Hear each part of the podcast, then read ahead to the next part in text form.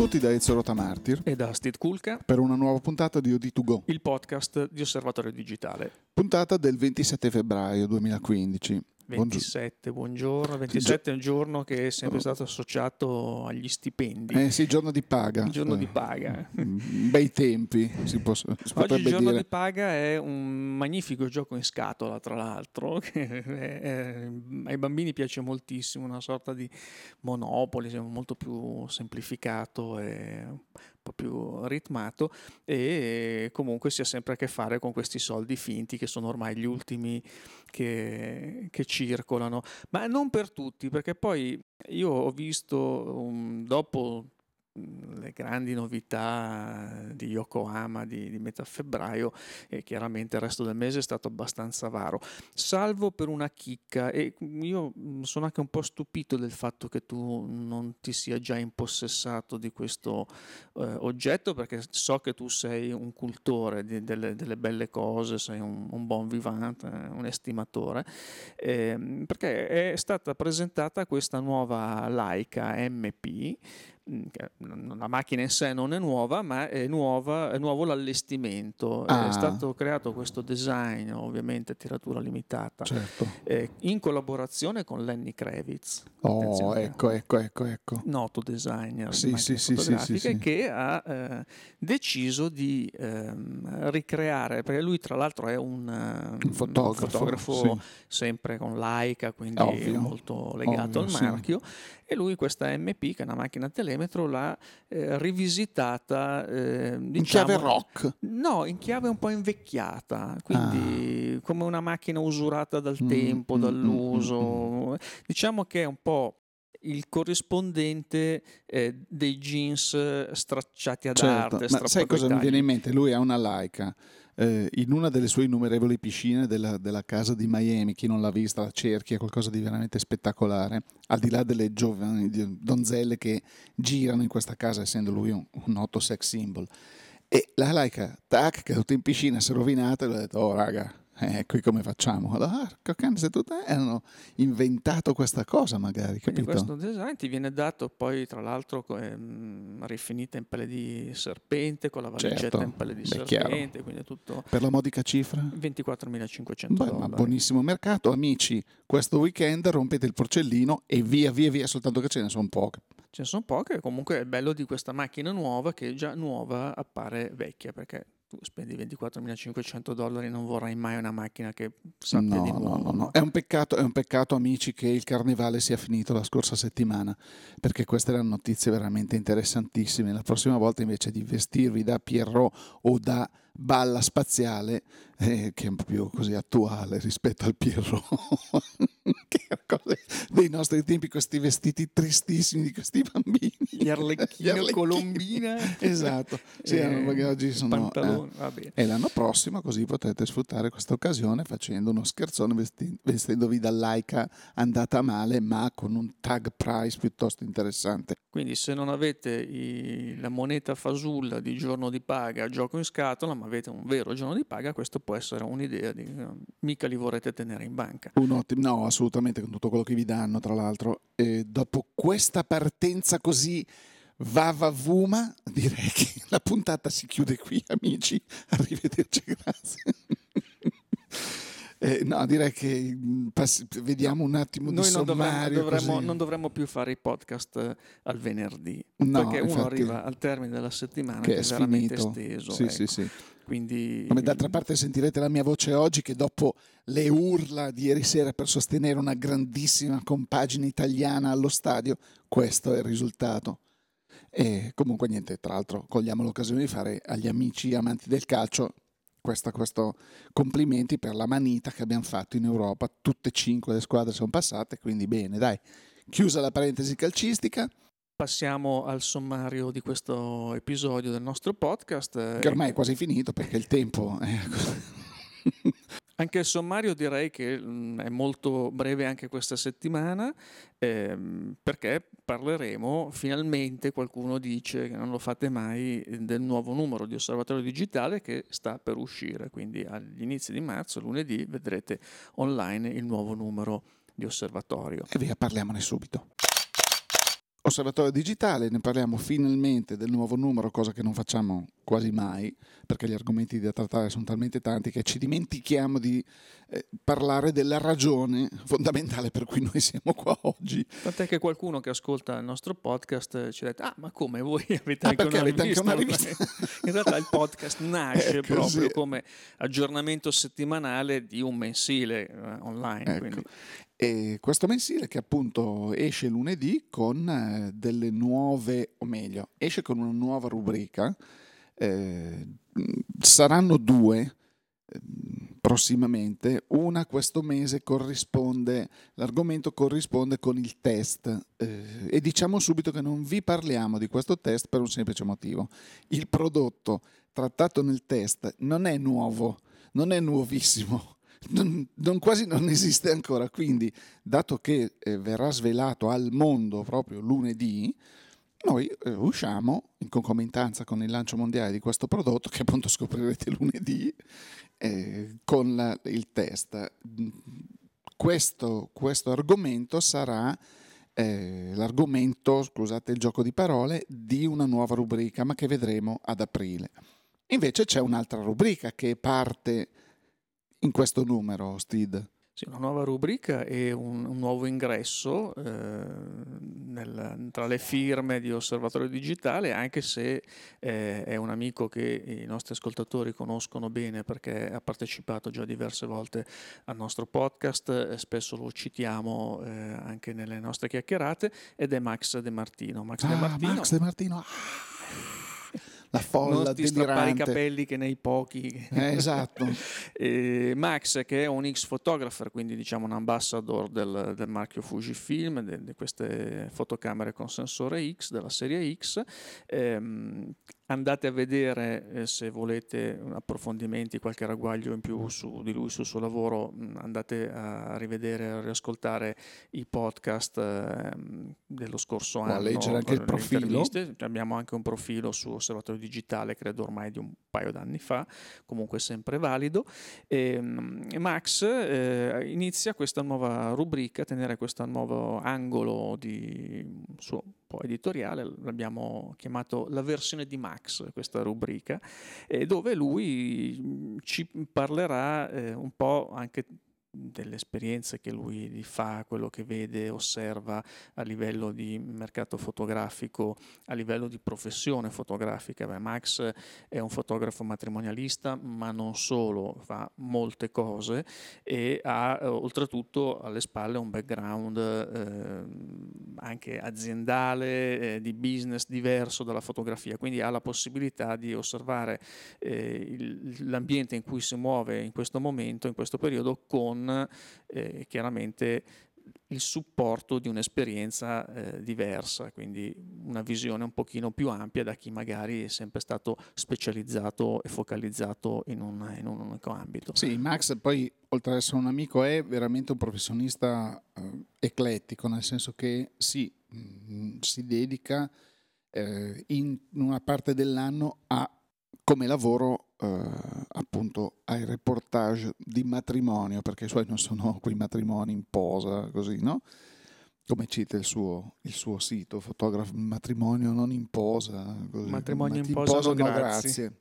Eh, e Max è una persona molto affabile, molto disponibile, tiene dei corsi, ehm, è un ex photographer e quindi mh, l'abbiamo visto all'opera, l'abbiamo seguito a volte anche in alcuni suoi eh, così, assignment, tipo non so, nella chiesa di San Giorgio a Venezia dove i frati manutengono questo campanile particolare dove c'è, insomma e lui è andato spesso lì a fare delle fotografie e per degli assignment appunto anche di, di Fujifilm e abbiamo deciso di partire con questa nuova avventura perché Max è veramente una persona che si amalgama benissimo con ehm, tutti quelli che ci stanno attorno, non, non so, ehm, e quindi è particolarmente, ci faceva particolarmente piacere averlo con noi eh, a bordo per portare avanti un tipo di discorso di questo genere. Quindi la versione di Max dal lunedì eh, 2 marzo sul nuovo numero di Osservatorio Digitale,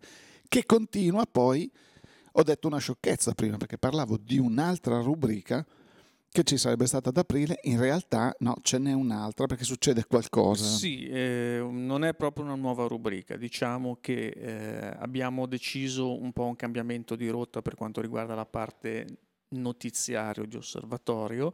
Eh, d'ora in avanti le notizie di nuovi prodotti fotografici, e quelli che avete sempre trovato nella rubrica real time, eh, verranno passati a Fotoguida, www.fotoguida.it che è l'altro nostro sito dedicato alla fotografia.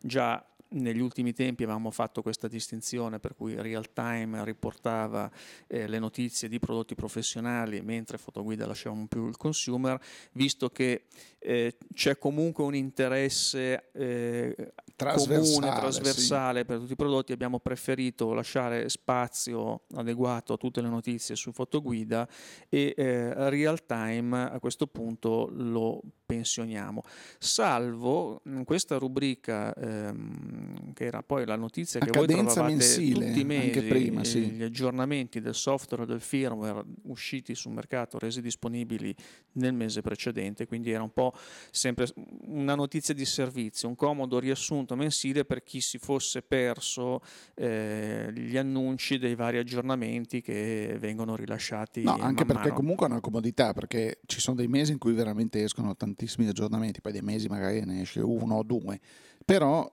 avere un punto di riferimento dove dici ah, eh, chissà se è uscito qualcosa per la mia fotocamera, andare a vedere, oppure per un software che utilizzo come RAW Converter, così. Sì, e lì era un'agile, infatti era molto letta questa, questa rubrica, per cui abbiamo pensato di integrarla nel giornale così da renderla disponibile subito. Sì, questa da notizia a cadenza mensile diventa una rubrica a sé stante che si chiamerà Update and Upgrade e, che troverete appunto da eh, numero di marzo eh, nella home page di Osservatorio come eh, tutte le altre rubriche. Quindi ecco, tu dicevi mh, ci sono i mesi con più aggiornamenti, meno aggiornamenti, febbraio tutti si sono concentrati sui nuovi annunci, sulle novità, sulle presentazioni, gli aggiornamenti ce ne sono stati effettivamente pochini, c'è stato però qualche aggiornamento eh, discretamente interessante. E va sempre un po' eh, Ehm, su quell'onda che abbiamo visto eh, essere un po' sempre più seguita dalle case produttrici, questo ci fa solamente piacere, di eh, utilizzare mh, gli aggiornamenti del firmware delle fotocamere non solo e non più solo come eh, sistemazione dei bug, neutralizzazione dei problemi, quanto proprio come incremento delle funzionalità, delle capacità delle macchine fotografiche.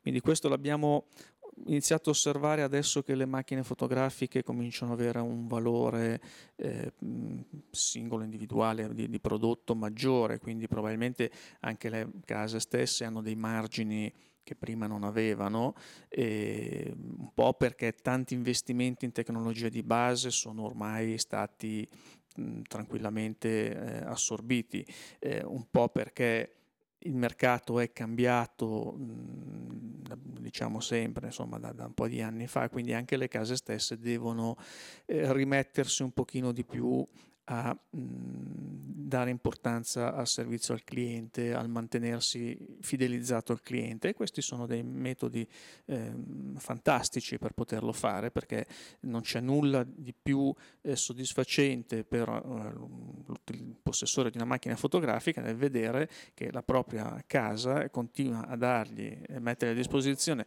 nuove funzionalità senza costringerlo per forza all'acquisto di un nuovo corpo, mentre prima era, guarda, eh, abbiamo, eh, prima l'otturatore arrivava a un 2 millesimo, adesso arriva a un 4 millesimo, lo, ti piace, ti interessa, devi comprarti la nuova macchina fotografica, mentre oggi questo non è più così, quindi anche il cliente stesso, il consumatore si sente meno eh, mucca da mungere, diciamo da questo punto eh, di vista.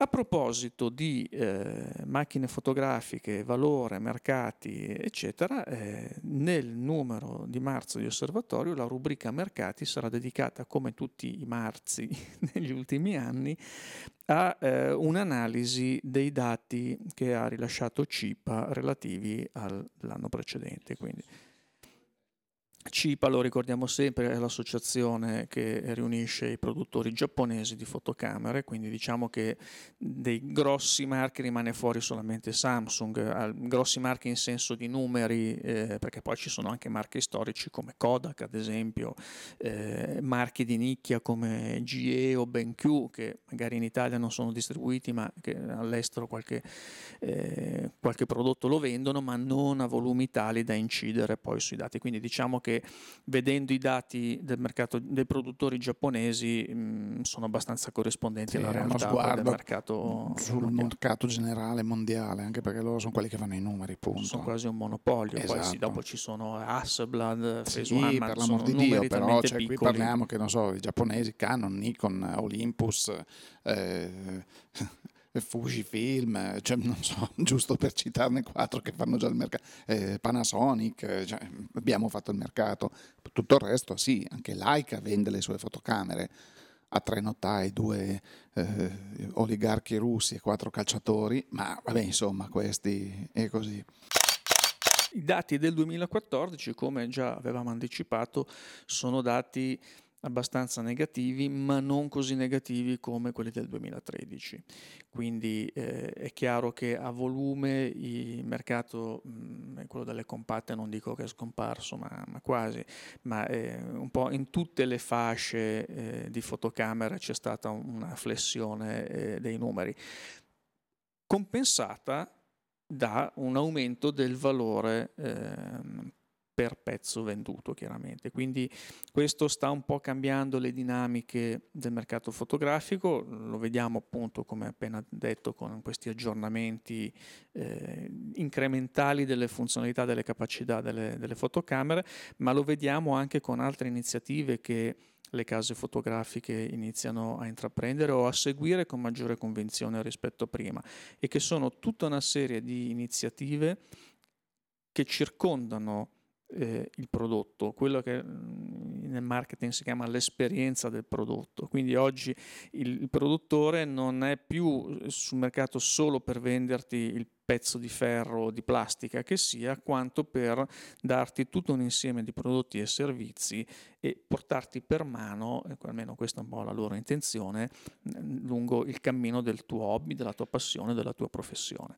Questo è quello che sta succedendo, secondo me i dati pur con segno meno eh, che ha rilasciato CIPA nel 2014 vanno un po' letti anche attraverso questa lente. Mm, per il resto poi troverete come al solito mm, grafici mm, esplicativi di, di, raffronto molto comodi che permettono di vedere anche l'andamento storico degli ultimi anni, quindi per mettere un pochino nel contesto anche questi numeri. Sapete che in statistica i numeri possono essere massaggiati per dire tutto il contrario di tutto e vanno sempre comunque interpretati alla luce di dati non numerici, sono dati qualitativi e eh, Diciamo che per chi non è proprio eh, del mestiere dentro le segrete cose, come siamo noi, nel senso che noi non siamo dentro le segrete cose, avere eh, questi dati storici, queste serie storiche, ci aiuta anche a inquadrare un po' meglio eh, le tendenze. Poi, come sempre, eh, le performance passate non sono indicazione certo, delle performance esatto, future. Come dicono, poi... Questi sono quelli dei, dei, degli investimenti, no? Questi sono quelli degli investimenti. Guarda, ho fatto il 2000% l'anno scorso, adesso tu mi dai tutti i soldi che hai, anche quelli di tua nonna sotto il materasso così, però non ti garantisco che le mie performance, che erano meravigliose fino all'altro ieri, lo siano anche in futuro. Infatti tu perdi il 2001% dopo domani. Guarda, proprio mm, qualche giorno fa eh, c'è stata una serie di eh, strisce di Dilbert, questo personaggio certo, di cui ho già parlato, parliamo. ogni tanto salta fuori.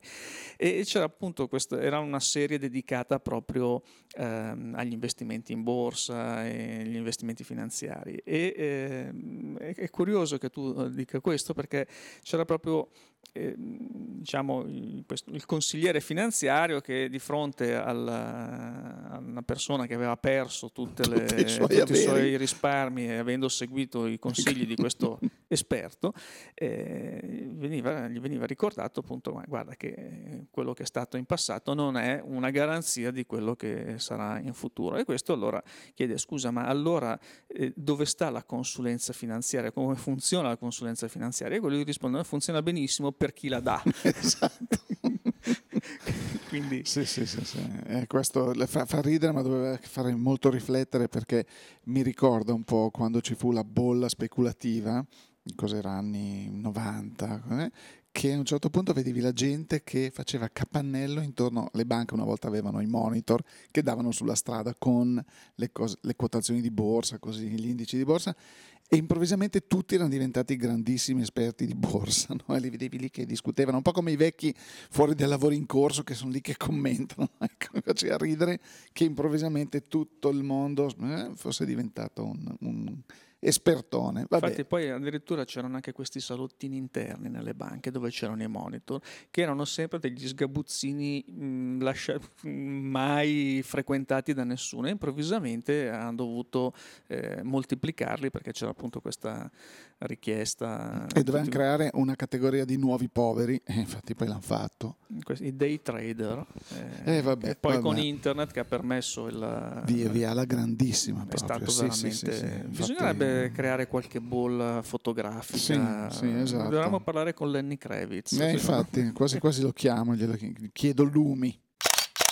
Il numero di marzo di Osservatorio Digitale, come tutti i numeri, si apre però con un'intervista molto bella eh, a un fotografo di Milano, che tra l'altro poi abbiamo scoperto avere lo studio proprio abbastanza vicino al, alla nostra redazione, siamo andati a trovare questo fotografo eh, che ci ha raccontato un po' eh, tutta la sua vita eh, professionale e soprattutto artistica, perché eh, lui è principalmente un artista, è un fotografo di fine art, è un fotografo che eh, chi eh, frequenta mh, le mostre di fine art, le gallerie di, di, fotografia probabilmente avrà già avuto modo di eh, vedere, vederne le opere ed è eh, Edoardo Romagnoli. Sì, è un, eh, Edoardo è un personaggio un po' particolare perché mh, nasce con eh, così l'amore per la pittura e per l'arte che è mutuato da una parte della sua famiglia,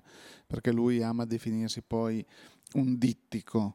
Eh, poi nell'articolo capirete perché, eh, perché comunque mh, dittico, lo sappiamo, no? quando ci sono due immagini vicine che insieme compongono, hanno un senso compiuto, e, mh, o almeno ce l'hanno per l'artista, poi dici ecco e così lui dice io stesso sono un dittico perché ho due parti di me che apparentemente in contrasto che invece poi hanno convissuto benissimo. Una parte eh, che ha fatto un percorso di vita, chiamiamolo tra virgolette, tradizionale, mentre l'altra parte decisamente artistico e questo gli viene dal, da una parte di famiglia appunto dove il nonno e la mamma erano eh, pittori, e quindi esponenti del mondo dell'arte, mentre dall'altra parte padre e nonno paterno eh, avevano un'estrazione decisamente più economica e che appunto poi hanno rappresentato con un'impresa molto importante e molto nota in Italia. E quindi lui si è eh, così diviso tra